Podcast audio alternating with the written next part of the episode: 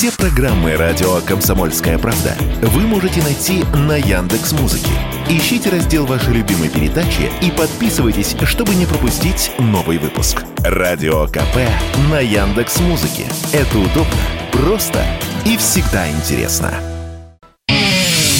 Эдвард Чесноков. Отдельная тема.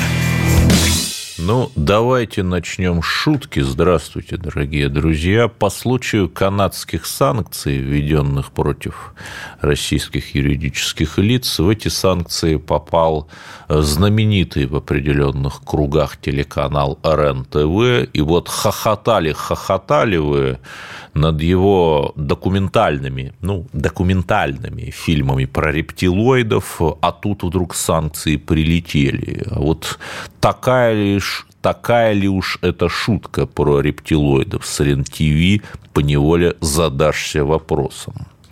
Но мы продолжим. Безусловно, я не могу не отметить работу наших российских спецслужб, причем всех уровней, начиная от московской полиции и заканчивая Следственным комитетом. Мой коллега, человек, безусловно, выдающийся, Александр Коц, столкнулся с давлением в адрес своей семьи. Какой-то человек с очень странной биографией, там, живший в США некоторое время, то есть вот буквально Ли Харви Освальдовщина какая-то, только немножко наоборот. Угрожал жене моего коллеги, известного военкора, и справедливости ради наши правоохранители отреагировали мгновенно. Сейчас этот человек, я уж не буду даже называть его, чтобы не геростратить пиарщика, задержан. И это как раз и есть та реакция, которую мы ждем. Один военкор, особенно военкор такого калибра, как Александр Коц, равен хорошей дивизии. Конечно, таких людей и членов их семей надо защищать. И я очень счастлив, что у нас вот все-таки работают органы во всех смыслах. Ну, теперь продолжим. Наверное, главная новость дня. Челябинская область запретила мигрантам работать водителями и выполнять некоторые другие функции. И здесь, что важно, одно время я так достаточно резко выступал против мигрантов, но сейчас смотрю, это в основном до 2022 года было, сейчас смотрю, как отменяют русских. Ну, что это такое? И я-то думаю, что нам, конечно, нужно наведение порядка и, конечно, нужны запретительные меры. Но в то же время нужны позитивные меры, что называется, не делить, а множить. Ну, что нам мешает принимать русских? Да, огромные подвижки в этом есть. Я не собираюсь сейчас критиковать нашу власть там, где ее критиковать не надо.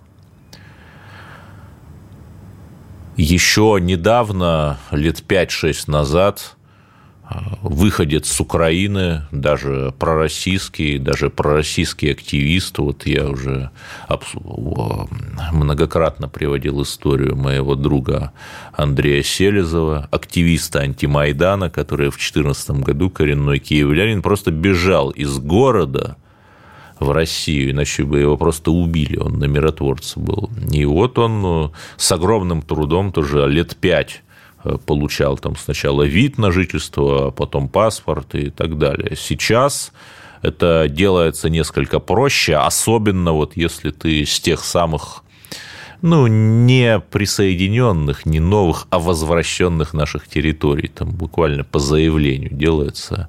Но, послушайте, почему нам нельзя возвращать русских? Вот я брал интервью у Евгения Примакова, главы Россотрудничества, он говорил очень правильные вещи, что нужно там карту русского вводить. Ну, давайте уже введем, в конце концов. Сколько можно. Давайте уже перестанем переставать и начнем начинать. Давайте вообще, вот сделали же мы грандиозную, без шуток, грандиозную вещь. Мишустин прекрасно сделал, МИД прекрасно сработал. У нас любят критиковать МИД, но вот когда надо похвалить, как-то не хвалится. Во время пандемии буквально по заявлению через госуслуги, то есть через интернет, люди получали субсидию от российского государства, если они застряли из-за коронавируса вот там вот за границей. Почему вот так же по госуслугам нельзя получить, например, ну, не говорю, конечно, гражданство, но какое-нибудь право въезда в Россию?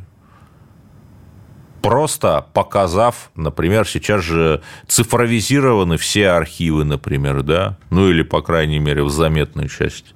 Пожалуйста, показываешь документ, условно говоря, там какое-нибудь советское свидетельство о рождении, где написано национальность, там русский или другие коренные народы России. Вот, пожалуйста. При этом, да, у нас совершенно... Уже с 91-го года, там уже 33 года прошло, да, уже нужно возвращать детей, тех людей, которые эмигрировали вот тогда. Ну, давайте работать над этим, давайте что-то делать, давайте бросим клич. Россия – это последний ковчег. То есть, еще раз, миграция и миграционная политика – это просто инструмент. Можно там завозить людей, условно говоря, из Афганистана. Будет там один результат.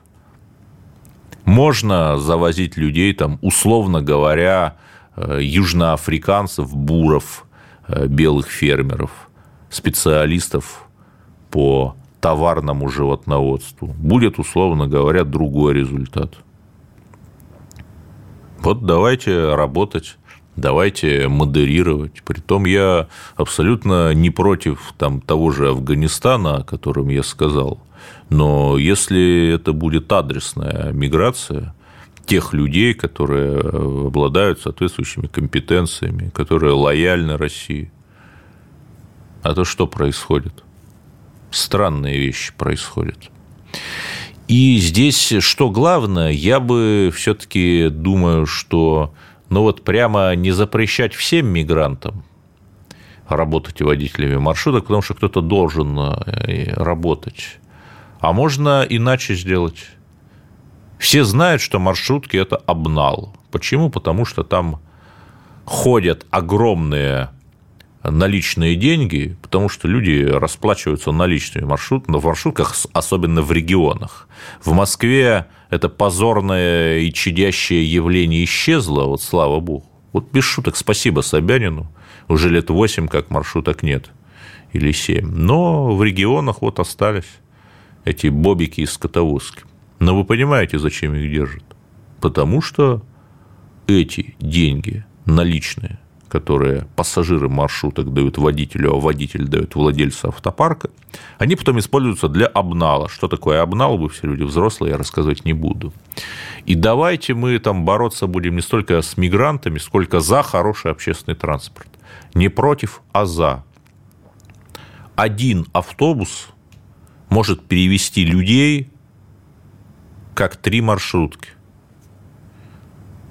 Автобус с гармошкой, ну, как 4 маршрутки, наверное. Трамвай, причем трамвайная линия по выделенке там, может заменить, там, условно говоря, 100 маршруток, просто чтобы вы понимали масштабы. Соответственно, меньше людей надо. И обнальных всяких схем меньше. Вот давайте вот так вот работать. Вот в Челябинске, кстати, метро строится, это хорошо. А вот в Омске про метро как-то забыли. Тут можно вспомнить, там, какой губернатор, там, от какой партии, чего где. Ну, ладно, я уж не буду разжигать. Понимаете, да? И вот Вот Дума прекрасное постановление, без шуток прекрасное приняла. Вернее, не приняла, а наоборот отказалась. Правительство еще с прошлого года предлагало приравнять армянские национальные права к российским правам, чтобы обладатели этих прав имели право так же, как вот наши таксисты, работать, оказывать услуги частного извоза. Но подождите, мы видим, что там в Ереване буквально власть захватили какие-то странные сарасоиды. Мы видим, что там учения с НАТО проводятся, военные маневры с американцами. Это что, нам надо, что ли? Что постоянно какие-то упреки идут в сторону России. А учения ОДКБ там как-то вот не приветствуются. ОДКБ – это наш ответ НАТО, только под эгидой России. Ну, что нам делать? Вот давайте совершенно правильно сделаем, скажем, что, ну, друзья, дружба – это дорога с двусторонним движением. Если вы не хотите наше ОДКБ, так зачем нам, в свою очередь, ваши таксисты? У нас кыргызские таксисты есть. И посмотрите, с Кыргызстаном у нас прекрасные отношения. Буквально на днях подписано соглашение о создании общей системы ПВО, общей системы противовоздушной обороны между Россией и Кыргызстаном. Ну, прекрасно же. Вот давайте так дифференцировать. Которое государство к нам хорошо относится, ну, хорошо, давайте мигрантов принимаем. Которое плохо, нет, ребята, ну, поднимайте капитализм у себя дома. Продолжим через пару минут. Эдвард Чесноков. Отдельная тема. Мы продолжаем наш бескомпромиссный эфир. И давайте вот немножко поразжигаем. Ну, новость номер 0. Это у нас годовщина революции. И проблема в том, что, ну, не вызывает она у нас такого, ну, даже там люди старшего поколения говорят 7 ноября, красный день календаря, но именно что вот в силу такой инерции, в силу привычки. Ну, действительно, ходили на парады, был праздник. Потом, ну, ресторанов тогда было мало, вот на весь 300-тысячный Череповец было там, по-моему, 3 ресторана, не считая заводских столовых, которые в 6 закрывались. А вот люди ходили друг к другу там в гости, угощались. Ну, хорошо, хорошо. Но вот все такие непонятные какие-то абсолютно однобокие восторги некоторых персонажей относительно революции. Революция была большим, сложным процессом, у которой было плохое и было хорошее. Я решительно не понимаю, почему у нас тут некоторые люди как-то рукоплещут, понимаете. Но и еще раз, я сейчас не собираюсь революцию мазать черной краской. Я хочу, чтобы было четкое представление, да, которое бы примеряла как-то и левых, и правых, или не примеряла, но хотя бы между этими двумя полюсами создавала что-то подобие истины. И вот я хотел бы предложить, ну, такую интерпретацию, потому что тут же вопрос очень тонкий, да, если мы говорим, что вообще все было плохо, то получается там в этой логике и нынешние границы России, например, на Балтике и на Тихом океане, да, это тоже плохо.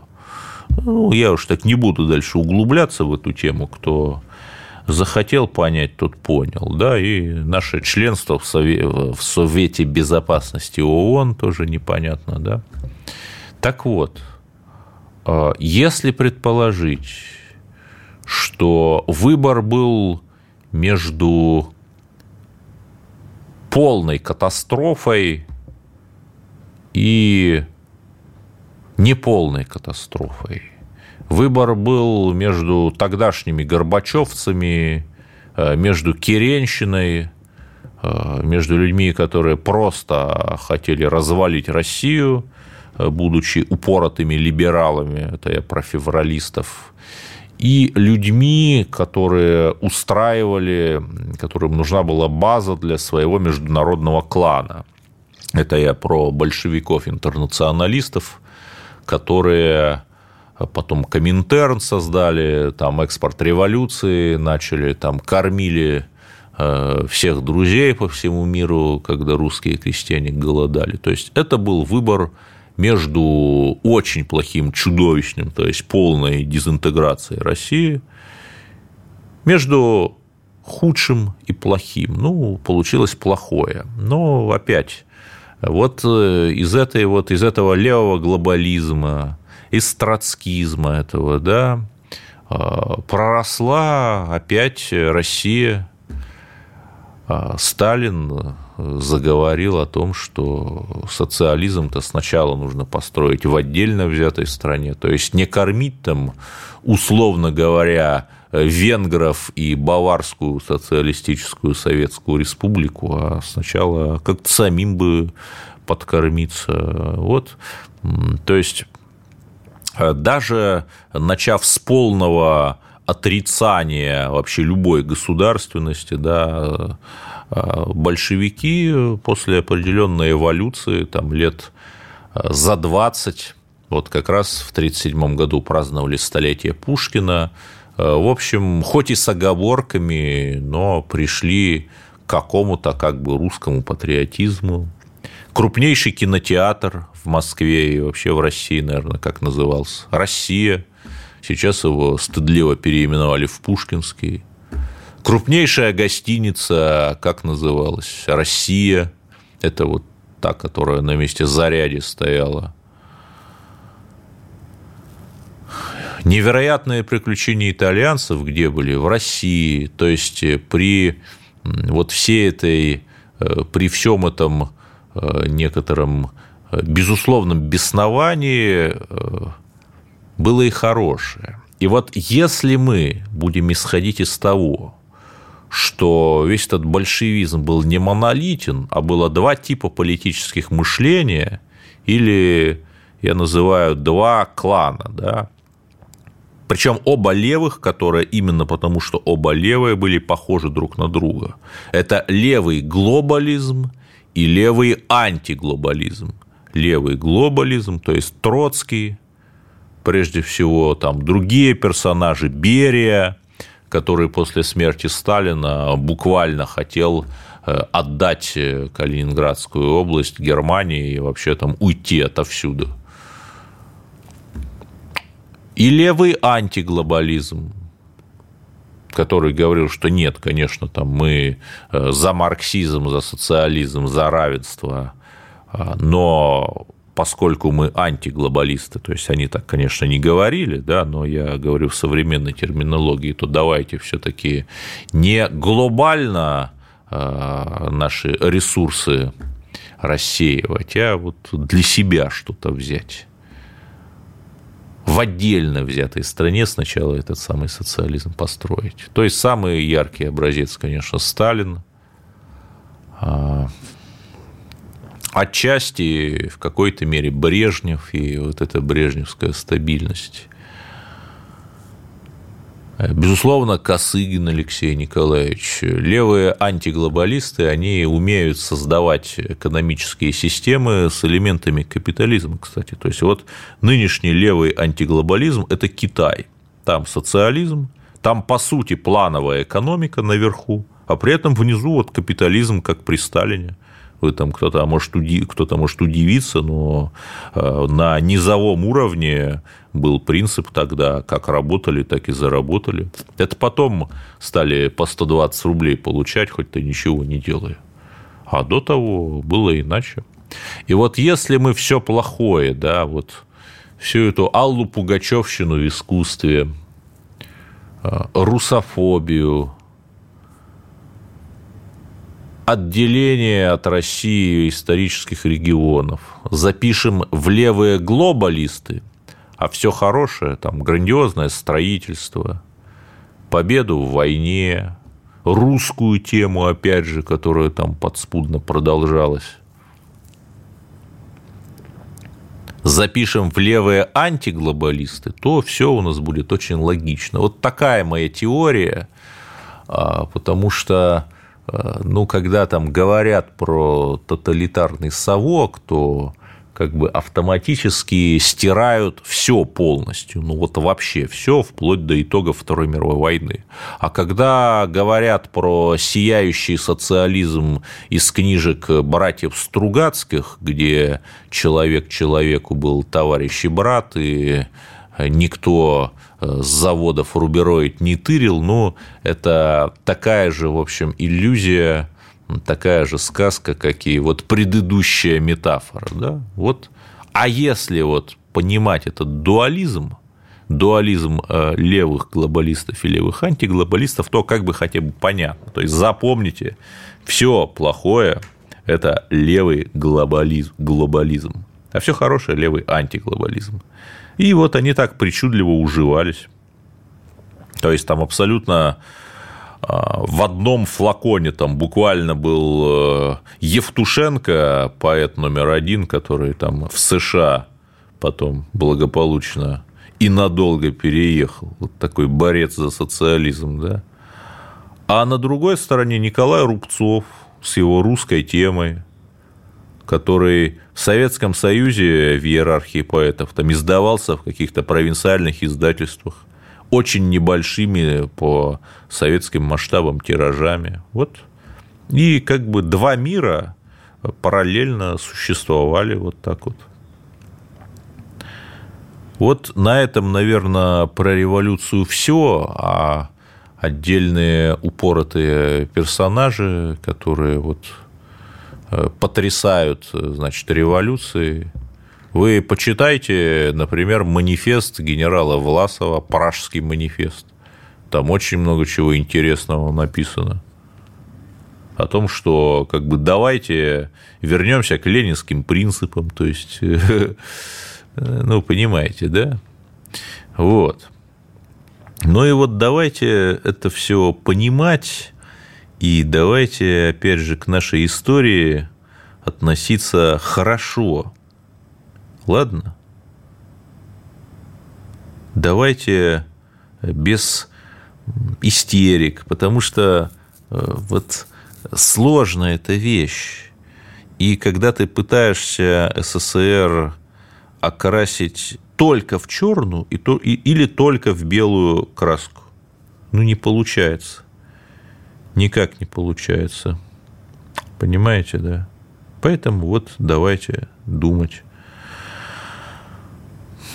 И нужна нам, конечно, дискуссия об этом. Ну, ладно, давайте закончим про СССР. В следующем блоке сенатор Палпатин расскажет про приказ 66. Эдвард Чесноков. Отдельная тема. Как я и анонсировал, у меня в прямом эфире сенатор Александр Шендерюк-Жидков, представляющий в Верхней Палате нашего парламента Калининградскую область. Но, Александр Владимирович, здравствуйте. По неожиданному поводу заговорили о Калининграде в связи с тем, что там был построен памятник Михаилу Муравьеву Виленскому. Ну, я помню, что несколько лет назад были очень ожесточенные споры, надо ли там памятник Дзержинскому возвращать, ни к чему тогда, кроме очередных каких-то красно-белых взаимных синяков, не приведшие. А вот памятник Муравьеву Виленскому вернули. Вот при этом это с советской точки зрения один из самых одиозных персонажей. Его там называли вешателем и так далее. Вот правда ли это? Ну, мне кажется, что вот эта советская точка зрения, она была продиктована все-таки политическими соображениями. У нас был Восточный блок и Восточно-социалистический блок. И вот в этом восточно-социалистическом блоке были поляки. А по мнению поляков, ну, Муравьев, Виленский, конечно, только вешатель. Хотя поляки забывают, что за то самое знаменитое польское восстание 1863 года Муравьев Виленский повесил в десятки раз людей меньше, чем это сделали те самые поляки, которые, собственно говоря, все это восстание... Причем они же вообще без суда всякого вешали, просто там не нравится там офицеру. Все, кто не нравился. Причем у них такой, знаете, был интересный классовый подход. Они там, условно говоря, крестьян вешали, там каких-нибудь старообрядцев вешали гораздо больше, чем дворян. А Михаил Николаевич как раз поступил наоборот. Как, мне кажется, что советская власть, если бы подошла все-таки к этому вопросу более ответственно, поняла, что в данном случае Михаил Николаевич наоборот отстаивал классовый подход и вешал на исключительно дворян, которые, собственно говоря, выступали явно в интересах на тот момент польской буржуазии, уж мне простите. Да. Троллируете вы, сударь, конечно, троллируете. Но если говорить более серьезно, то Финляндия и Швеция входят в НАТО. Ну, уже очевидно, там есть какие-то проволочки со Швецией, но понятно, что если мировая жаба куда-то двигается, то она всей своей тушкой продавливает себе склизкий путь, и появляется техническая возможность полностью превратить Балтийское море, за исключением вот этих вот двух островков Калининградской области и Санкт-Петербурга, полностью превратить его в этакое внутреннее море НАТО. И появляется, опять же, пока что гипотетическая возможность у НАТО полностью ввести морскую блокаду Калининградской области. Вот насколько, по вашему мнению, эта гипотетическая возможность в случае дальнейшей агрессии блока НАТО может стать реальностью? Ну, во-первых, давайте, наверное, вспомним, кто это все время озвучивает. Озвучивают это наши замечательные прибалтийские соседи, которые, в общем-то, флотом своим не обладают. Я где-то поговорил уже о том, что, к примеру, Латвия, президент, который озвучил эту прекрасную идею, обладает пятью минными траулерами, которые мы, по-моему, Нидерланды добродушно подарили 70-х, то ли годов, я сейчас вот не помню, и 10 катерами береговыми, ну, мощный флот, что тут скажешь. Другое дело, вот смотрите, тут, мне кажется, у проблемы есть два сценария, два видения. Первое, с точки зрения флота. Вот, вы знаете, мы Швецию, мне кажется, очень сильно недооцениваем. И, на мой взгляд, вот все-таки, если посмотреть, опять-таки, же на военно-морскую составляющую, то Швеция – это как раз-то довольно сильный игрок в военно-морском плане, и появление ее в блоке НАТО, ну, это, мягко скажем, усиление Балтийского, так сказать, натовского флота. И по большому счету Швеция в данном случае сопоставима с немцами, которые, в общем-то, как и мы, занимались последние годы разоружением, и флот их такой, ну, с Балтийским флотом, конечно, не сопоставим. Но Швеция — это все-таки, там, по-моему, 5 у них подлодок. Ну, я сейчас не буду вдаваться в детали, но это уже... У них и флотоводческие традиции весьма солидные. Довольно серьезные ребята, да. Но, конечно же, говорить о том, что море Балтийское будет морем НАТО, только можно, если в случае там появятся знаменитые наши авианосцы все-таки Соединенных Штатов Америки. Потому что мы прекрасно все понимаем, что вообще какая бы то ни была армия НАТО, это армия США. А все остальные, так сказать, просто ей помогают или не помогают. А вот с точки зрения перекроет или не перекроет, я бы все-таки отнесся к этому с большим и большим скепсисом по следующим политическим причинам. Вы знаете, идея перекрыть Балтийское море вообще не нова. Наши польские теперь уже недруги, а раньше когда-то союзники, они в свое время рассекретили документы, по которым как раз-то и НАТО планировало перекрыть Балтийское море. Единственное, хочу обратить ваше внимание, что планировала она его перекрыть все-таки на уровне датских каналов.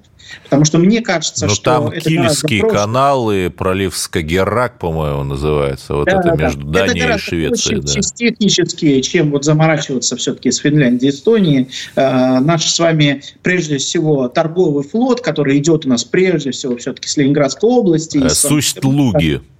Да, вы абсолютно правы. Ну, плюс там есть у нас Бронко, есть порт Высоцк. Ну, в общем, весь наш Балтийский флот, он все-таки в Ленинградской области, и в порту большом, так называемом, Санкт-Петербург присутствует. И он как раз-то и движется через эти все каналы, и, соответственно, это представляет абсолютно серьезно. Так вот, были такие уже планы НАТО, но были все-таки эти планы в случае полномасштабных боевых действий между блоком НАТО и блоком Варшавского договора.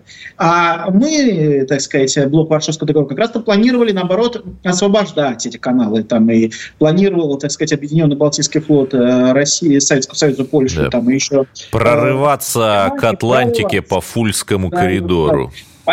Да, но даже во время холодной войны этой ситуации не случилось. А вот я хотел бы всем напомнить, что случилась подобная блокировка всего один раз в истории. Случилось во время того, как американский флот блокировал наши суда, которые подходили к Кубе. И привело это, как известно, вся эта блокировка к знаменитому Карибскому кризису, который, в общем, поставил на карту все. И мне почему-то кажется, что если можно когда-нибудь и случится эта блокировка, то она все-таки невозможна в мирное время, а у нас все-таки время мирное. И она, и если и возможно, то только в случае полномасштабного противостояния. А мне все-таки кажется, что ядерные державы, я надеюсь, никогда в этой жизни не придут к полномасштабному противостоянию. Да, хотелось бы в это верить, но если продолжить вот эту вот сложную географическую тему, Калининградская область, опять же, в силу географии, висит на пуповине транзита. Вот какова сейчас ситуация с калининградским транзитом по суше? Ну, по суше все не идеально, хотя я хочу отметить, что Калининградский транзит по суше продолжается. Продолжается транзит всех трех, так сказать, типов. Первое – транзит железнодорожный, грузов. Второе – транзит, собственно говоря, людей. Вот этот вот транзит, к сожалению, железнодорожный, прежде всего, о котором мы все время говорим, он сократился на так называемые санкционные товары. То есть это те товары, которые Европейский Союз считает санкционными и, соответственно, ограничивает их транзит. Так вот, с прошлого года, когда было такое нарастание политической угрозы, Европейский Союз принял решение о том, что он разрешает транзит железнодорожных санкционных товаров, так называемых, в России, в Калининградскую область, но только в так называемом трехлетнем объеме.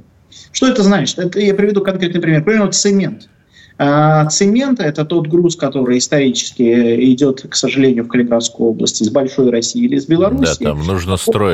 Поляки, литовцы взяли вместе с Европейским Союзом, посчитали наш трехлетний объем цемента, который проходил к нам из основной части Российской Федерации, и сказали, вот не больше. И к чему это привело? Привело к тому, что, к примеру, тот же самый цемент, к сожалению, мы вынуждены частично везти морем. Почему? Потому что, к примеру, белорусский цемент не вошел в эти все размеры, и на сегодняшний день то ограничение, которое ввели литовцы, оно меньше, чем объем потребления, который потребляет Калининградская область. Но мы тоже не потерялись. Я хочу сказать, что за этот год более уже 30 судов на сегодняшний день встало на линию той самой Услуги и других портов Калининградской области и Санкт-Петербурга в сторону Калининграда. Практически каждый день идут суда, контейнерные, паромы, просто сухогрузы. Поэтому в целом мы полностью обеспечиваем калининградский транзит. И вот если вы приедете в Калининград, никаких пустых полок, в отличие от наших соседей, вы не увидите. Наоборот, все забито, все товары есть. И все довольно свежее и вовремя приходит. Ну и еще, знаете, Эдвард, я еще хочу сказать, нужно понимать, что Калининградская область на самом деле довольно самообеспечивающийся регион. Там, если говорить о сельском хозяйстве, так мы вообще экспортный регион, да? Один из крупнейших экспортных регионов страны, поэтому я не думаю, что стоит как-то все-таки переживать по этому поводу, обеспечим. Все-таки с учетом вот этих всех угроз Балтийский флот я бы все-таки увеличивал.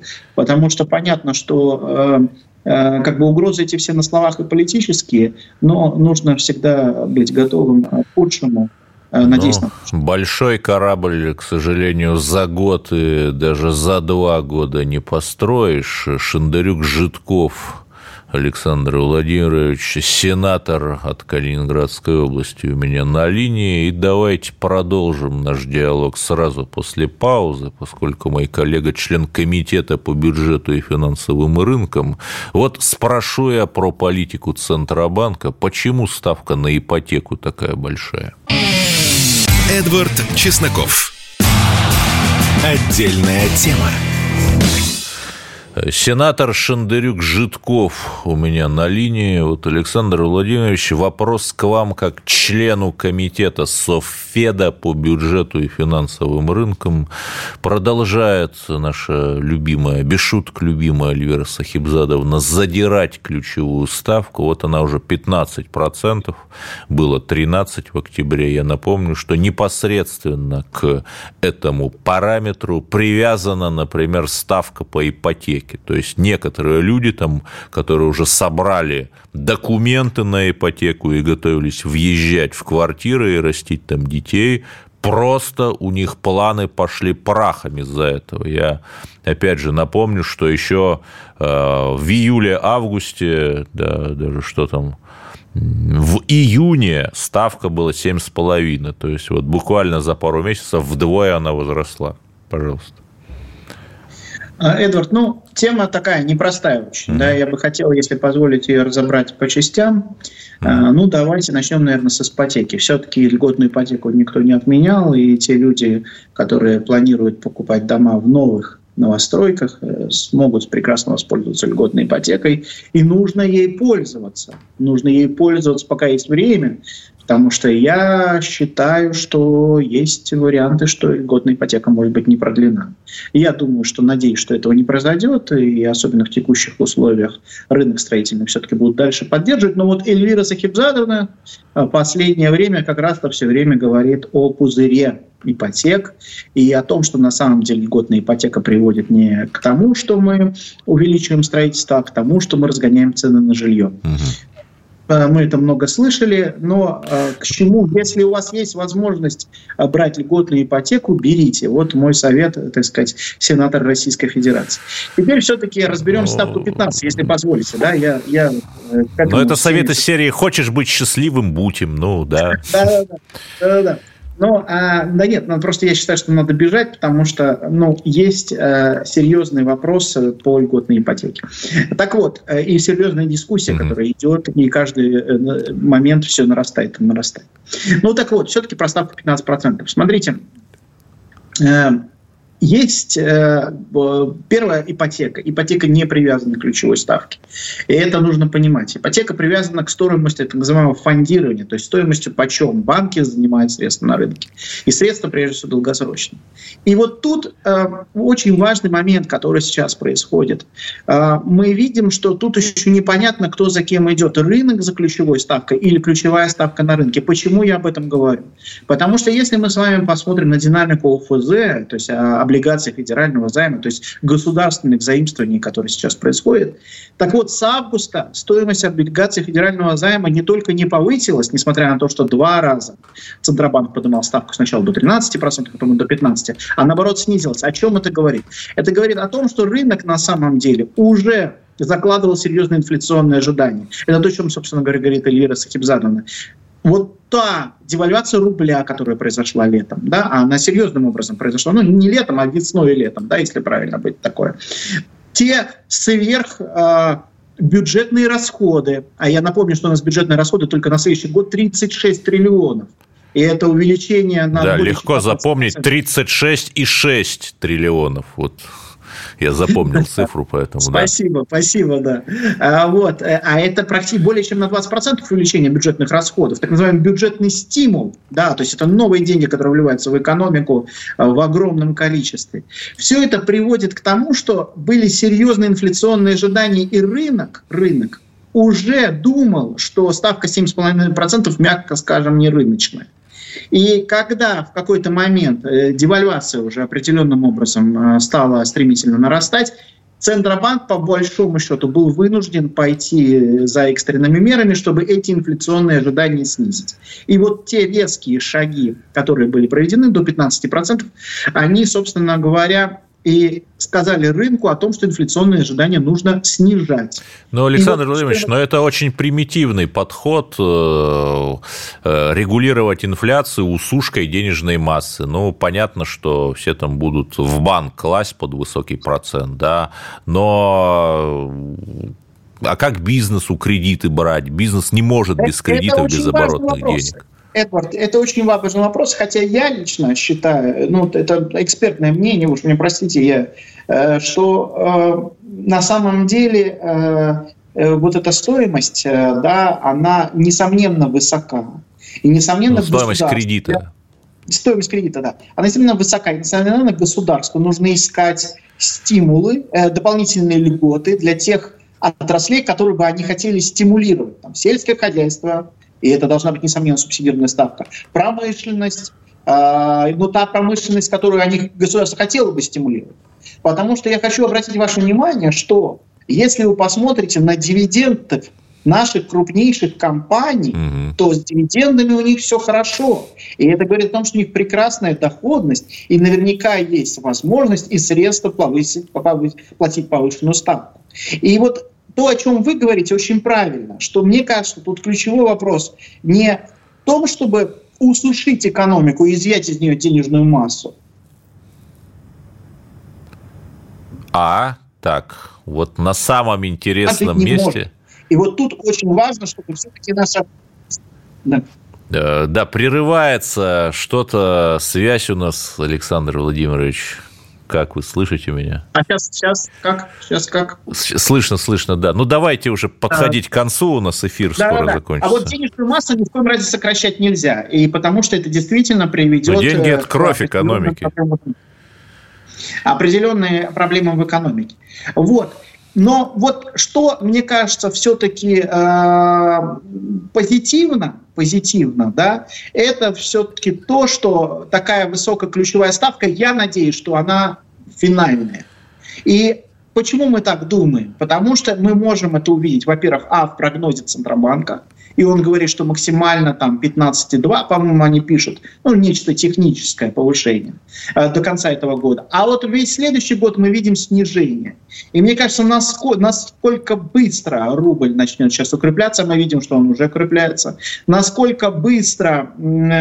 Вот опять-таки же рынок на эти инфляционные ожидания отреагирует, а мы видим, что УФЗ уже снижается, то есть рынок реагирует настолько быстро в следующем году, а может быть даже уже к концу этого, я надеюсь, Центробанк приступит к снижению ключевой ставки. Ну, давайте, наверное, блиц-вопросы я задам, раз уж вы из комитета по финансовым рынкам. Вот до 91 рубля опустился доллар.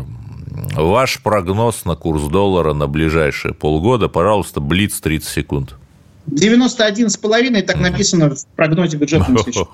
Отличный ответ. Главное, что можно будет проверить. Александр Шендерюк-Жидков, сенатор от Калининградской области, у меня был на линии. Спасибо, мой дорогой гость. До свидания, хороших выходных. А вам, дорогие радиослушатели, я, как всегда, перейду к вопросам культуры, традиционно откладываемым мною напоследок.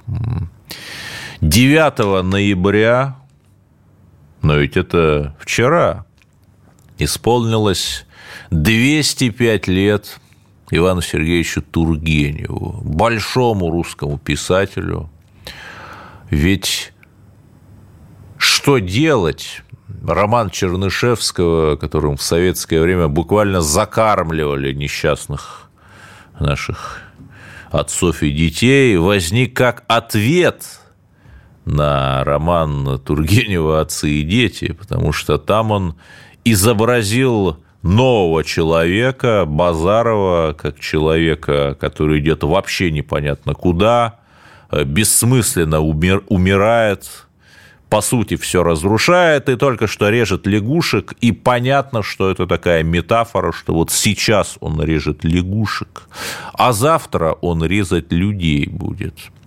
И вот Чернышевский, который видимо, воспринял это на свой счет, или, вернее говоря, на счет всего российского либерализма, при том, что Тургенев сам был завзятым либералом, но вот припечатал так припечатал. И Николай Гаврилович Чернышевский взял и написал свою «Что делать?», вот как ответ, там, вот, посмотрите, мол, вот, правильные либералы, правильные новые люди. Это не политическая партия, это термин такой литературоведческий «новые люди». Ну и как бы Чернышевского сейчас, по-моему, даже за деньги никто не читает, а Тургенева читают. Более того, есть абсолютно блистательный эпизод у Хемингуэя, величайшего, там, совершенно заслуженно получившего Нобелевку автора, о том, как его герой читает рассказы Тургенева, там, записки охотника с их поэтическим описанием природы. Ну, понятно, у кого он учился. Поразительно вот это вот... Одним из первых, да, в русской литературе у него появилась тема «За границы». Там Ася происходит в Германии, например. И вот в этой «За границе» нету какого-то такого детского восхищения русскими либералами. То есть Тургенев, при том, что, опять-таки, конечно же, он был либералом, но он эту заграницу прекрасно понимал. И вот единственное, что меня печалит, это что мы не увидели в исполнении нашего Минкульта каких-то прям значимых мероприятий. Ну, может быть, увидели, но вот таких, чтобы прям все говорили, как, например, во время юбилея Александра Невского, ну вот, увы, не знаю. Хотя вроде бы либерал, с Западом дружил, на Западе жил. Ну, ладно. Всем хороших выходных. До свидания. С вами был Эдвард Чесноков. Отдельная тема.